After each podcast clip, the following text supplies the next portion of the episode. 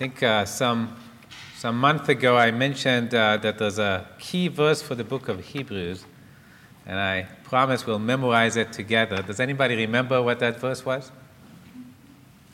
Just the reference for now. Yeah, good. Hebrews 12, 1 and 2. And I said I would give opportunities for anybody who wanted to stand up and uh, recite the verse and showed us they've been working on it. I would, I would give such an opportunity.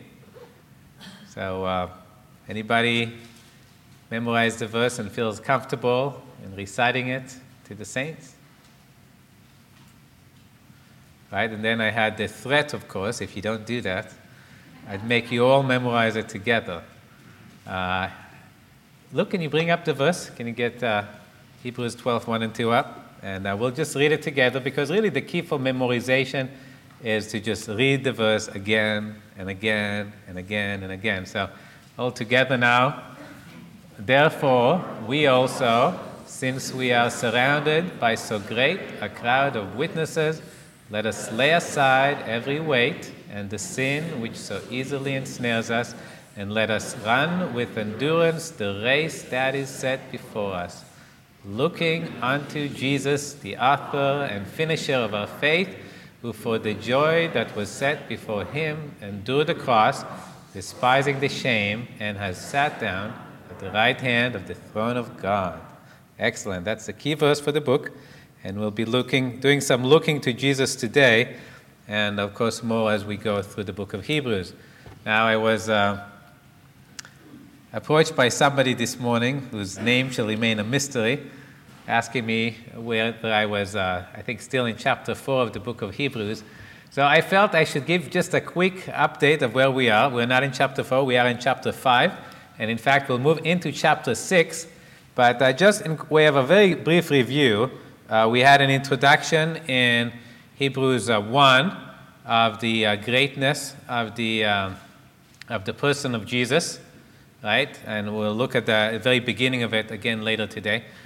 And then we had uh, in chapter 2, he talked about the salvation that Jesus uh, has, has uh, made available for us. And then in chapter 3, he takes a little bit of a detour. Actually, at the end of chapter 2, he introduces what become, will become the main theme of the book, which is really the high priesthood of the Lord Jesus, the fact that Jesus is our high priest. But he takes a quick uh, break in that, uh, in that uh, process, in that you know, before he really launches into it.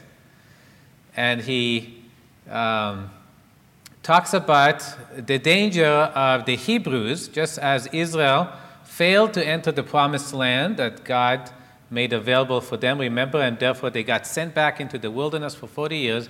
There was a risk that the Hebrews were going to miss God's invitation to enter into the promise, the good of what Jesus did for them. And so he just gives them a warning, really, for a couple of chapters. He uses, uses the example of what happened to the children of Israel, making sure we don't repeat the same mistake that they did. And then in chapter 5, he launches again into the high priesthood of the Lord Jesus. And he mentions, and uh, we could start there. I, I, think I, I didn't, I didn't uh, put that verse down, but uh, Hebrews 5.10, uh, we can kind of pick up there. Luke, if you'd put that up for us. I know I didn't have it in my notes. You know, Luke is doing this on the fly for us, and I appreciate it. It says, called by God as high priest according to the order of Melchizedek. And in chapter 5, he pointed out that the priesthood of the Lord Jesus was different from the priesthood of the previous priests in, in the Jewish nation. They were all the descendants of Aaron. They were called according to the order of Aaron. Aaron was the first high priest, and all the other high priests were the descendants of Aaron. Uh, but Jesus is a different high priest. He's called according to the order of Melchizedek, right? Which might not mean a whole lot to us. And he's about to explain the significance of being a priest according to the order of Melchizedek. Uh, but uh, before he does it, he's going to take another detour, right? And today we're going to enter another detour in his progress of, of revealing the Lord Jesus as our high priest. And uh, that detour starts in verse 11. So Hebrews 5 11, he says, Of whom we have much to say, right? He has much to say about Melchizedek and how to explain. You know, why is it so hard to explain? why, why uh, Jesus, uh, the significance of Melchizedek in Jesus' priesthood. Why? Because since you have become, become dull of hearing, right? That's the problem. Uh, there's a dullness in the hearing, being the hard of hearing. And let's go ahead and finish to the end of chapter 5 now. For though by this time you ought to be teachers, you need someone to teach you again the first principles of the oracles of God. And you have come to need milk and not solid food, for everyone who, who partakes only of milk is unskilled in the word of righteousness, for he is a babe. But solid food belongs to those who are of full age, that is, those who by reason of use have their senses exercised to discern both good and evil. Now, uh, he, he will go into the subject uh, of, of spiritual maturity or potential spiritual immaturity, really the problem of the Hebrews that they were having what we might call um, a developmental disorder. I don't know what's the best word for it. They weren't developing properly. I'm a father of four children. Most of you know that. And uh, one of the things you you run into with your children is sometimes they get sick, right? I have uh, one son who was, was out of commission today, which is why I wasn't here earlier today. Uh, but uh, when we uh, had our first child, when our first child was still in the womb, we were told that our first child was going to have some serious problem that we're going to, to uh, limit the development of this child. Right? She wasn't going to grow up to be a normal child. That's what the doctors thought. Praise the Lord, they were wrong. But uh, the concern of that, and, and I have a picture to go with that, what, what really bothers a parent when uh, they hear that their child would have a de- developmental uh, disorder is they realize their child won't develop as normal children do. Right? You, you want to have a child that's happy and can play and swing and jump and learn and grow. And uh, when you have a child that has, say, Downs or some other disorder, you realize they will never achieve that potential. Now, they may, you know, still mature and grow up to some level, but they won't reach the full potential of what you as a parent have in mind for them. And that's what saddens your heart as a parent when you have a child like that. Now, you know, God meets the needs and, and blesses people with children like that, but at that particular time, that was my great concern. My child wasn't going to develop and reach her or his full potential. And that's the concern that the author of the Hebrews has, as he sees in them signs of what you might call a, a developmental disorder. They're not developing, they're not maturing as Christians ought to. That's his heart. They're going to miss out and losing the potential of what God really has for them. So today, we will look at, at three, uh, if you would, problems or, or uh, or negatives of having a spiritual developmental disorder. Right? We, that, that's why we don't want to be to fail to grow as believers, right? Because there's, there's negative impacts. So really, there's areas in which we will fail to reach our full potential. So we'll look at three of those, and then, as the Lord wills, we'll look at perhaps three keys for, for developing spiritually, right, and reaching our full potential. Okay, so there'll be three and three if you're a person who keeps notes. And I miss one of those, you can come back and ask me later, and I'll fill you in. Okay, the first problem here is, here is being dull of hearing, right? Not hearing well. Right? I remember people uh, were concerned with me. I, I had hearing problems, and the hearing problems were there because there was a real problem in my ear. I, I had a growth growing inside of my middle ear, and it was consuming my middle ear bones. And that's why I couldn't hear well. So there's a sign of a problem when you're not hearing well. The Hebrews were not hearing well. What are we talking about? We're talking about hearing well the Word of God.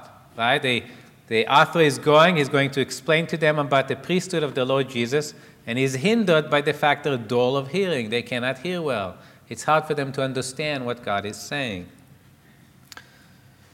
And uh, why uh, what's, what's God's idea for us? What's God's goal? Why is this falling fo- short of God's potential? Well, in John 15, Jesus tells the disciples this No longer do I call you servants, for a servant does not know what his master is doing, but I have called you friends, for all things that I heard from my Father I have made known to you. God reveals to us the truth that he revealed to the Lord Jesus. The Lord Jesus is making known to us, he made known to his disciples everything God told him. It was a signs of friendship. If I told you, you know, uh, would you please uh, get in the car? We're going to go. Right? You know, you might say, why? Just get in the car. We're going to go. Right? I'm not treating you as a friend. if I tell you, you know, get in the car, you know, we're going to go to Disneyland together. And there we're going to take this ride and that. We're going to have a great time. You'll get in the car, right? I'm treating you as a friend, right? You know, the Lord Jesus is giving us instructions in the Bible, but He's treating us as a friend. He's telling us why we should do it and all the blessings that will follow from it, right? And so we don't want to miss that, right? We don't want to be hard of hearing. We don't want to miss out on what the Word of God tells us, right? We want to know if God spent the time, I, I, think, Howard, you mentioned your prayer, to write this love letter, which is the Bible, and in it He reveals to us all the mysteries of God, all the blessings that God has for us, we want to get it, right? We don't want to miss what God has in place for us. So that's, that's number one, right? The negative effect of, of, of spiritual immaturity. We're missing on what God has to say for us. We don't want to miss out. Uh, side effect number two, he says, For though by this time you ought to be teachers. So God has a certain plan for us, and we can see that plan really quick in Matthew chapter 28. For those of you who have been going to the evangelism class, I think Grant referred to this very same passage, and he said, it says there, um, and Jesus came and spoke to them. So, this is the Great Commission, well known passage. Jesus came and spoke to them, saying, All authority has been given to me in heaven and on earth. Go therefore and make disciples of all nations, baptizing them in the name of the Father and of the Son and of the Holy Spirit, teaching them to observe all things that I have commanded you. And lo, I am with you always, even to the end of the age. Amen. So, this is Jesus and his plan for the ages. What is Jesus' plan for the ages? Is that everybody will become his disciple. Right? He wants everybody to become his student. He wants everybody to learn of him and obey him and do the things that he says to do. And, you know, along the way, give him a place in heaven. Right? Well, what was Jesus' plan? How was he going to accomplish it? Well, he chooses 12 people he disciples them. He spends three years with them, teaching them everything they need to know and, and, and what it is that they need to do. And now he says, okay, I want you guys to go and do the same. Right? So they need to find people. What are they supposed to do with someone they find? You know, share John 3.16 with them and move on? No, teach them all things that I commanded you. Exactly the same thing Jesus did to them, they're supposed to do to the next person. Right? Which means if you are one of their disciples, what's your job? Your job is to find other people to train as disciples. Right? There is absolutely no way those 12 people could have discipled the whole world. Right? The only way they could is by the principle of multiplication or exponential growth. Right?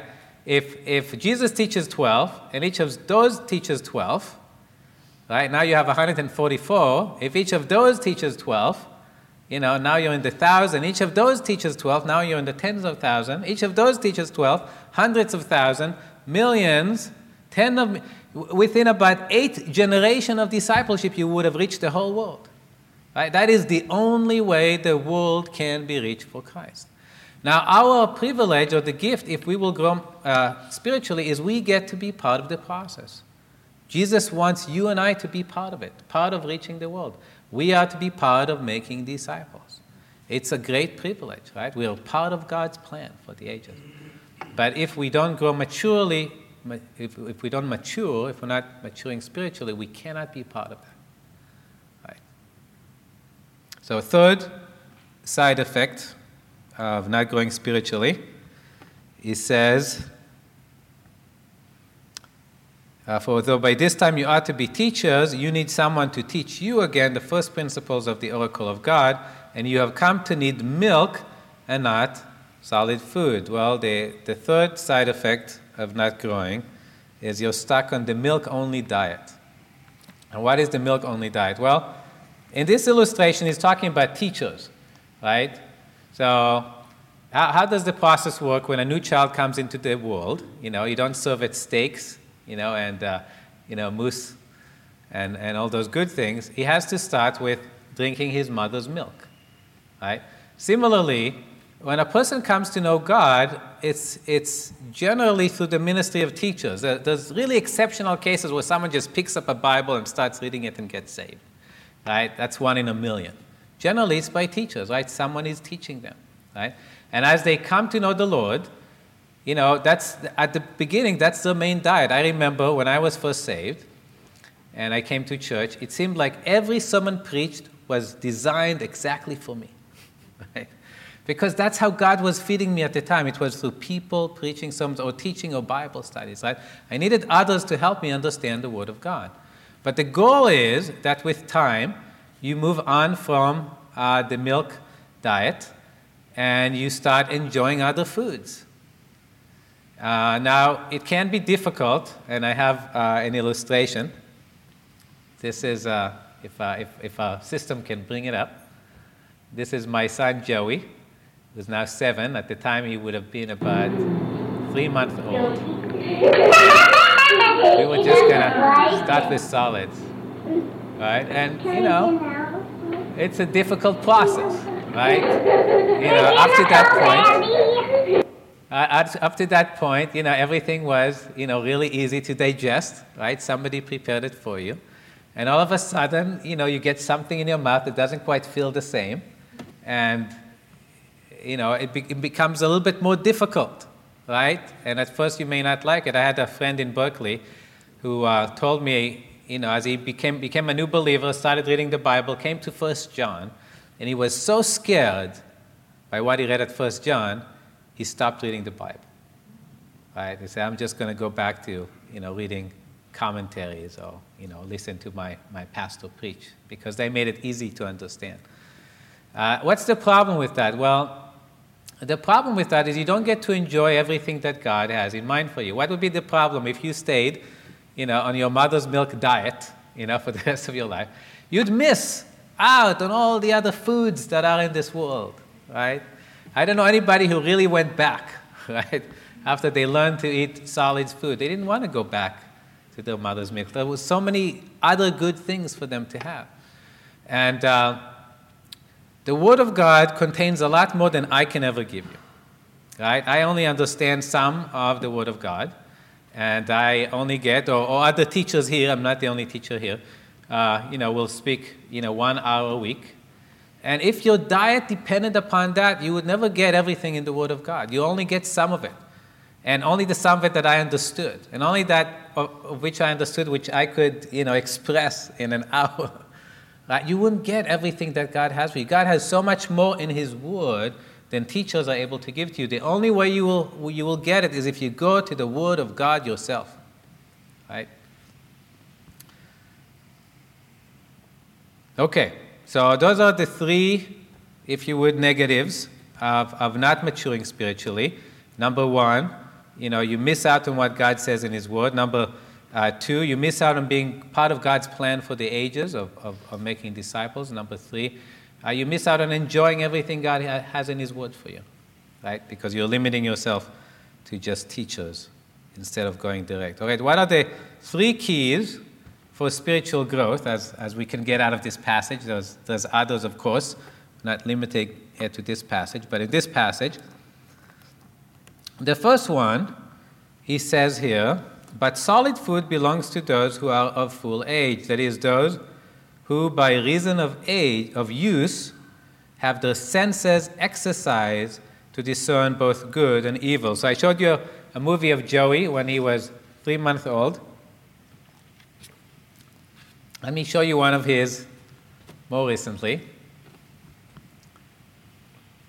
This is Joey. So Joey's uh, one of his favorite games, for certain, his favorite game for the last 12 months was uh, tetherball. And, uh, you know, he got to school and he saw people playing tetherball and he was, wow, I really like this game. I really want to be good at this game. And so, you know, he starts, you know, playing and he's not very good. So, you know, he, what does he do? Well, he plays more. He keeps practicing and practicing. And you need to get your timing just right to do this. This is not easy. Let me tell you. Many, many hours of practice to get to that level. Well, you know, if we want to be good in the Word of God, there is no substitute to practice, right? And uh, that's what he says. It's by reason of practice. Solid food belongs to those of full age who by, who by reason of use, right? I mean, you have you're not going to get good at the Word of God by reading books about the Word of God. Right? I mean, you'll have to go to it direct. And, uh, you know, it's not enough to just read the Word of God. Right? You have to use it. Right? The Word of God wasn't meant for us to read as a novel and enjoy, say, boy, this is a wonderful story. You know? Uh, it's, it's use. Uh, I, I think I, I reminded Sam not too long ago. He once came to me and asked me how to say Psalm 119, 105 in Hebrew. Remember that?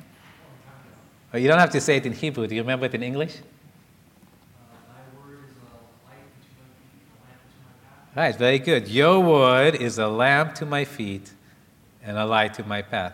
It means I'm not supposed to just read the Bible, I'm supposed to use it, right? It's supposed to be a light to my feet and a lamp to my path, right? This is how I know what to do in my life. I use the Word of God and it shows me the way, right? And uh, I, I like uh, memorizing the Word of God. There's lots of ways to go after the Word of God, but uh, memorizing is one of my favorite because the only way you memorize it is by saying it again and again and again and again. And then it really goes in and you really start understanding what it's saying to you. And the other day I was reciting as I was coming home uh, the verse in Colossians, uh, I think it's Colossians 3, where it says, Husbands, love your wives and do not be bitter toward them. All right. Well, you know, that's a very clear direction from the Lord.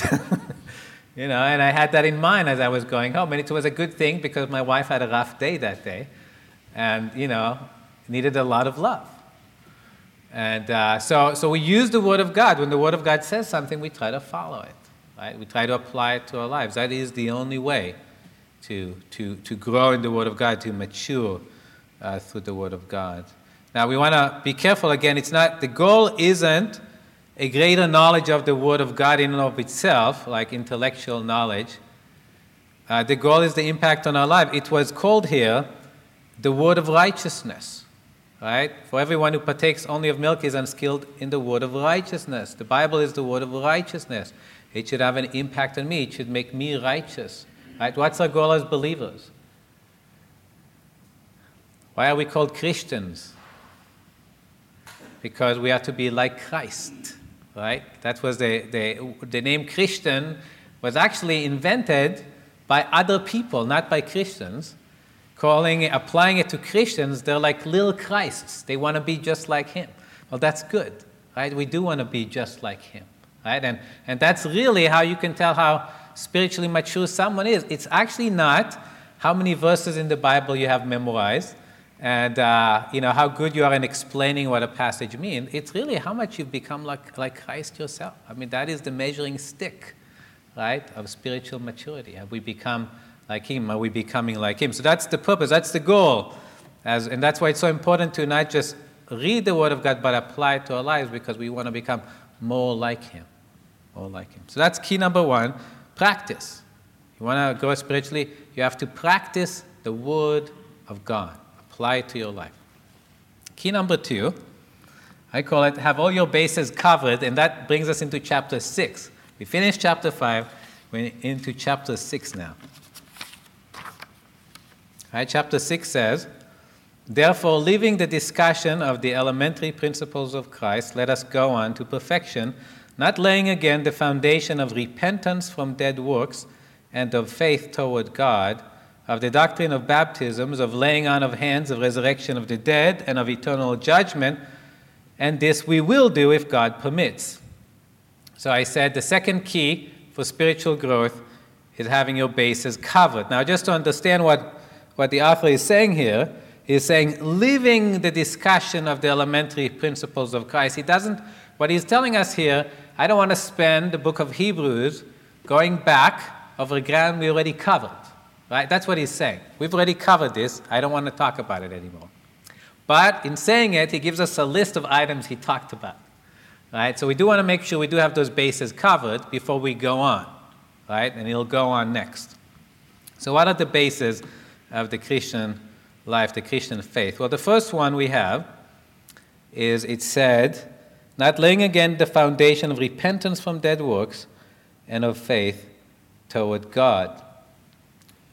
Uh, if uh, you were to go out and ask people, you know, do you, uh, you know, do you believe that you're going to heaven? If you, if you were to die tonight, would you go to heaven? And most people will probably say yes. Now, today, you know, I think there's so many people who, who have rejected God. Some will say, well, I don't believe there really is a heaven. But if there is a heaven, do you think you'll go there? And most people will say yes. And uh, you'll ask them why. And then they'll tell you some good thing they have done. Well, you know, i have I've tried to be a good person, or I've gone to church, you know, all of my life, uh, or I've walked an old lady across the street, right? So I, I should go to heaven. And, but what this passage says is that we should repent of dead works. That's, that's, that's the first item here. I, I had a picture here.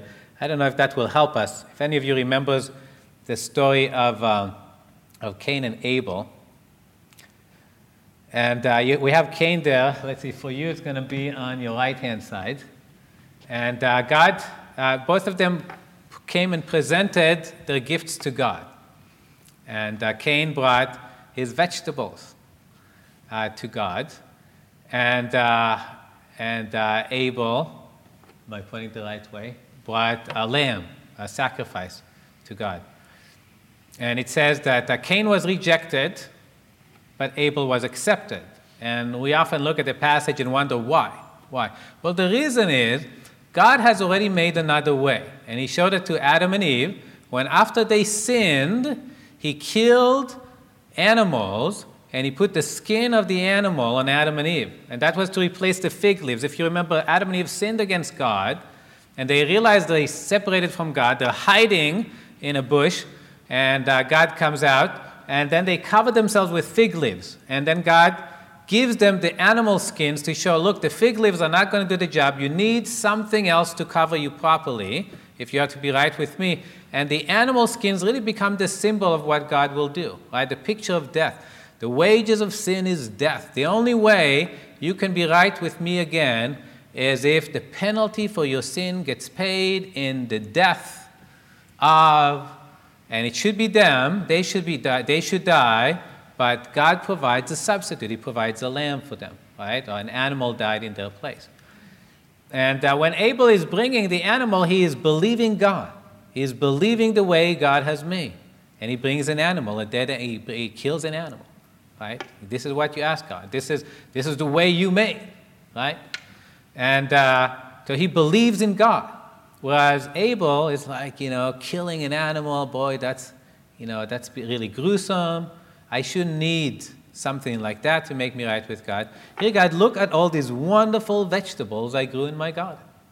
Right? He was offering God the fruit of his hand, and that's the equivalent of good works. You know, here's all the good things I did, God. I went to church, I did this. Would you accept me based on what you have done?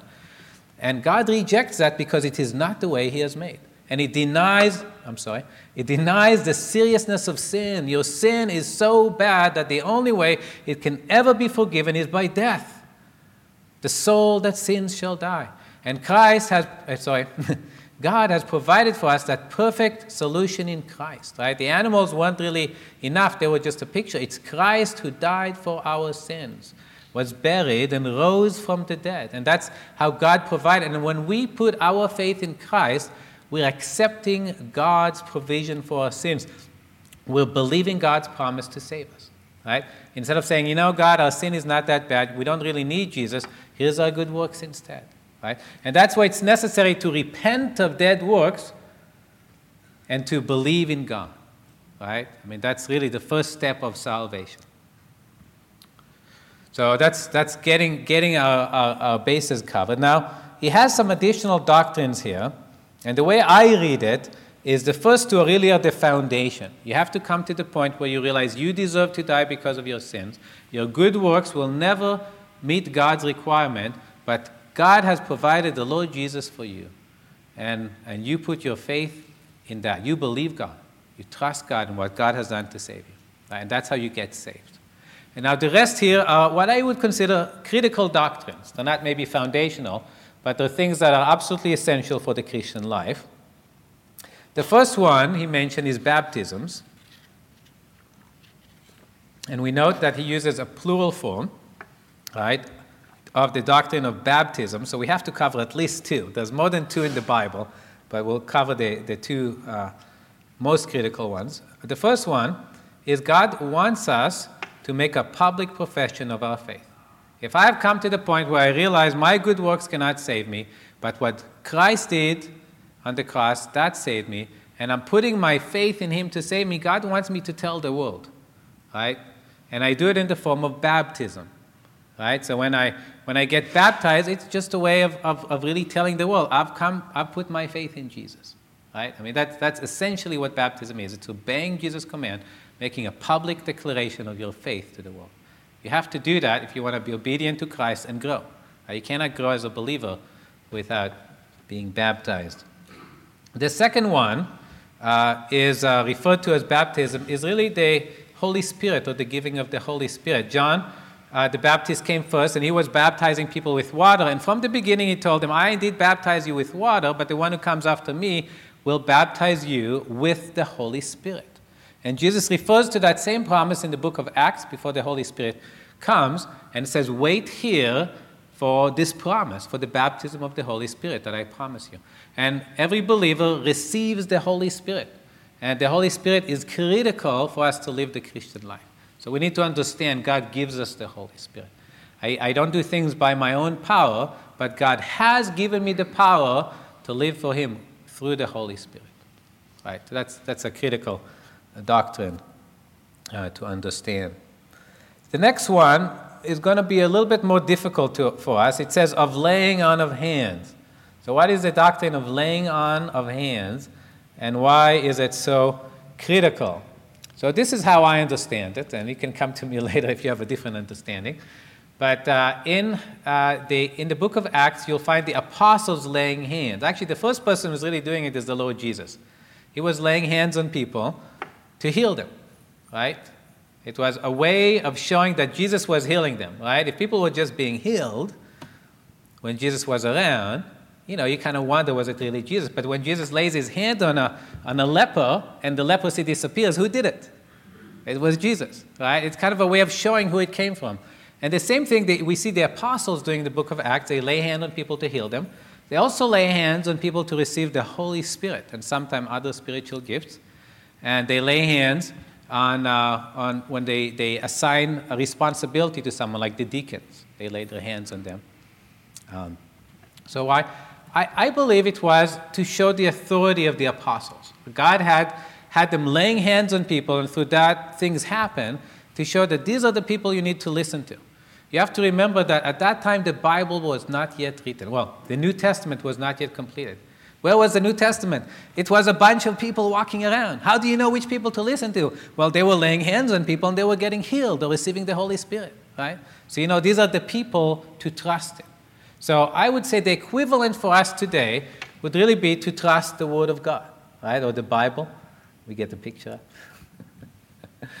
right? It, this, is, this is critical for the Christian life. I remember uh, Rick Bellis telling this to me as he was uh, uh, discipling me he says, you know what, you're going to live and die by that book.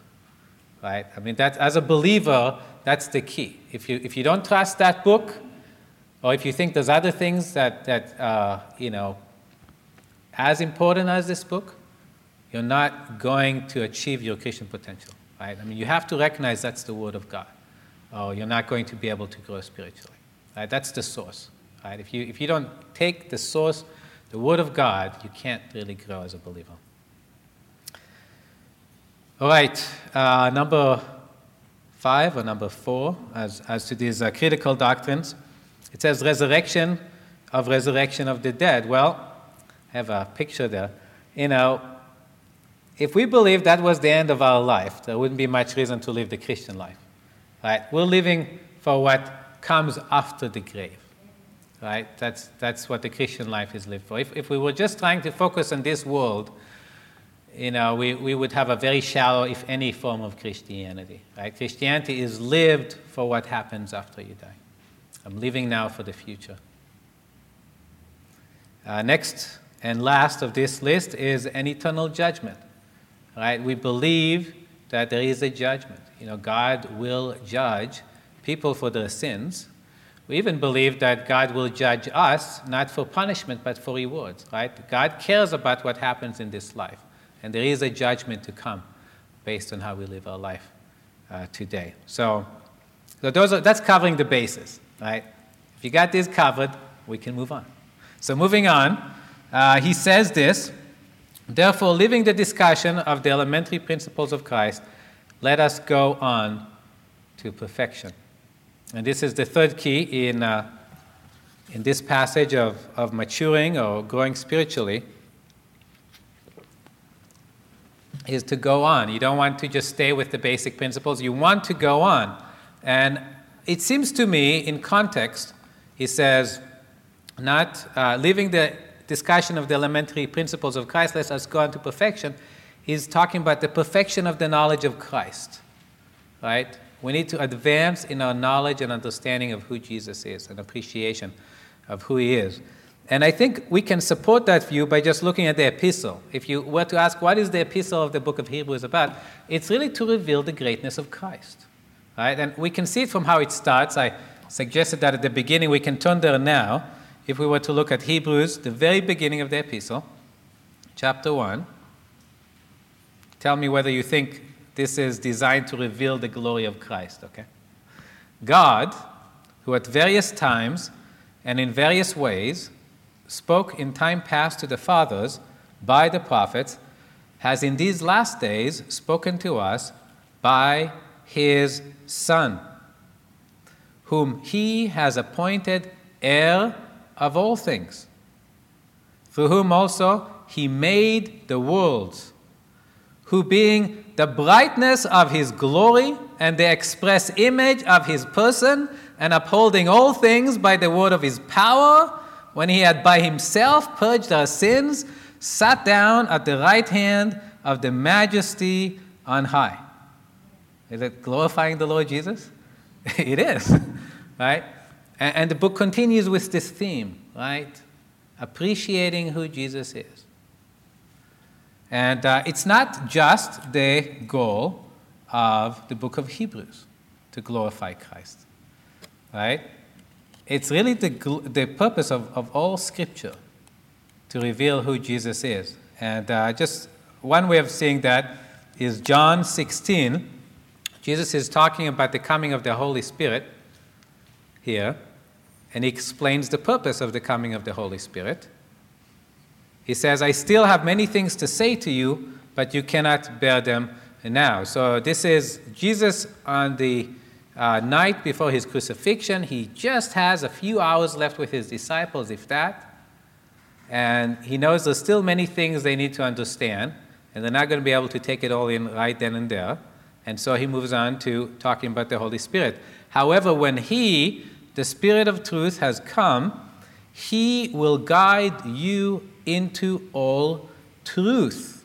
Right? The Holy Spirit is the one who guides us into the truth of God, and he does it using the scriptures. For he will not speak on his own authority, but whatever he hears, he will speak, and he will tell you things to come. And listen to this He will glorify me, for he will take of what is mine and declare it to you. All things that the Father has are mine. Therefore I said that he will take of mine and declare it to you. Right? So, the purpose of the Holy Spirit, the purpose of the Scripture is really to glorify Christ, to show us how great Christ is. Why is that so critical for our spiritual maturity? I have uh, just two final thoughts to go along with that. Why do we need to appreciate Christ to grow spiritually. Colossians 2 8 through 10 tells us Beware lest anyone cheat you through philosophy and empty deceit according to the tradition of men, according to the basic principles of the world, and not according to Christ.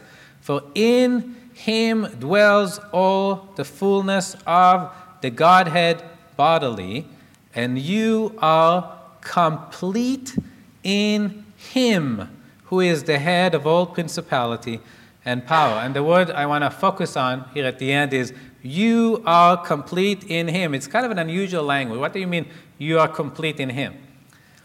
If I was to say, uh, talk to you about my better half, who am I talking about? I'm sorry? Yeah, my wife, right? You understand she's my better half. Well, you understand the fact that I'm married to her, right? And when we got married, we became one, right? And that's what the Bible says. Therefore, a father, a man shall leave his father and mother and be joined to his wife, and the two shall become one flesh. It's a, it's a bond that should never be broken. Now, we know in this world, unhappily, that people are not following that law, but, but in God's mind, marriage should never be broken. And, uh, and in Christ, we have the fulfillment of that, right? We are united to Him. That's what it says here. You are complete in Him. It talks about the fact that me and Jesus become one, right? Just like me and my wife became one. And uh, so, okay, well, me and Jesus is one. Is that a good thing or a bad thing? Well, that depends on who Jesus is, right?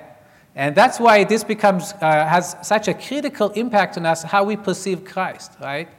Uh, if, you know, Christ is, uh, you know, just an okay kind of guy, well, it makes me maybe okay about the relationship. But uh, if Christ is the God of the universe, right, and he loves me, and uh, has prepared every blessing in the heavenly places for me, then the fact I'm united to him should bring me great joy, right? And uh, that's, that's God's desire for us. When Jesus says, I have come that they may have life and that they may have it more abundantly, it happens through an appreciation of Christ, right? Because in this world, you know, sometimes good things happen to me and sometimes not so good things happen to me, right? And the same to all of us. The only thing that keeps us going is that union over there, right? Sorry, for you it's over there, right?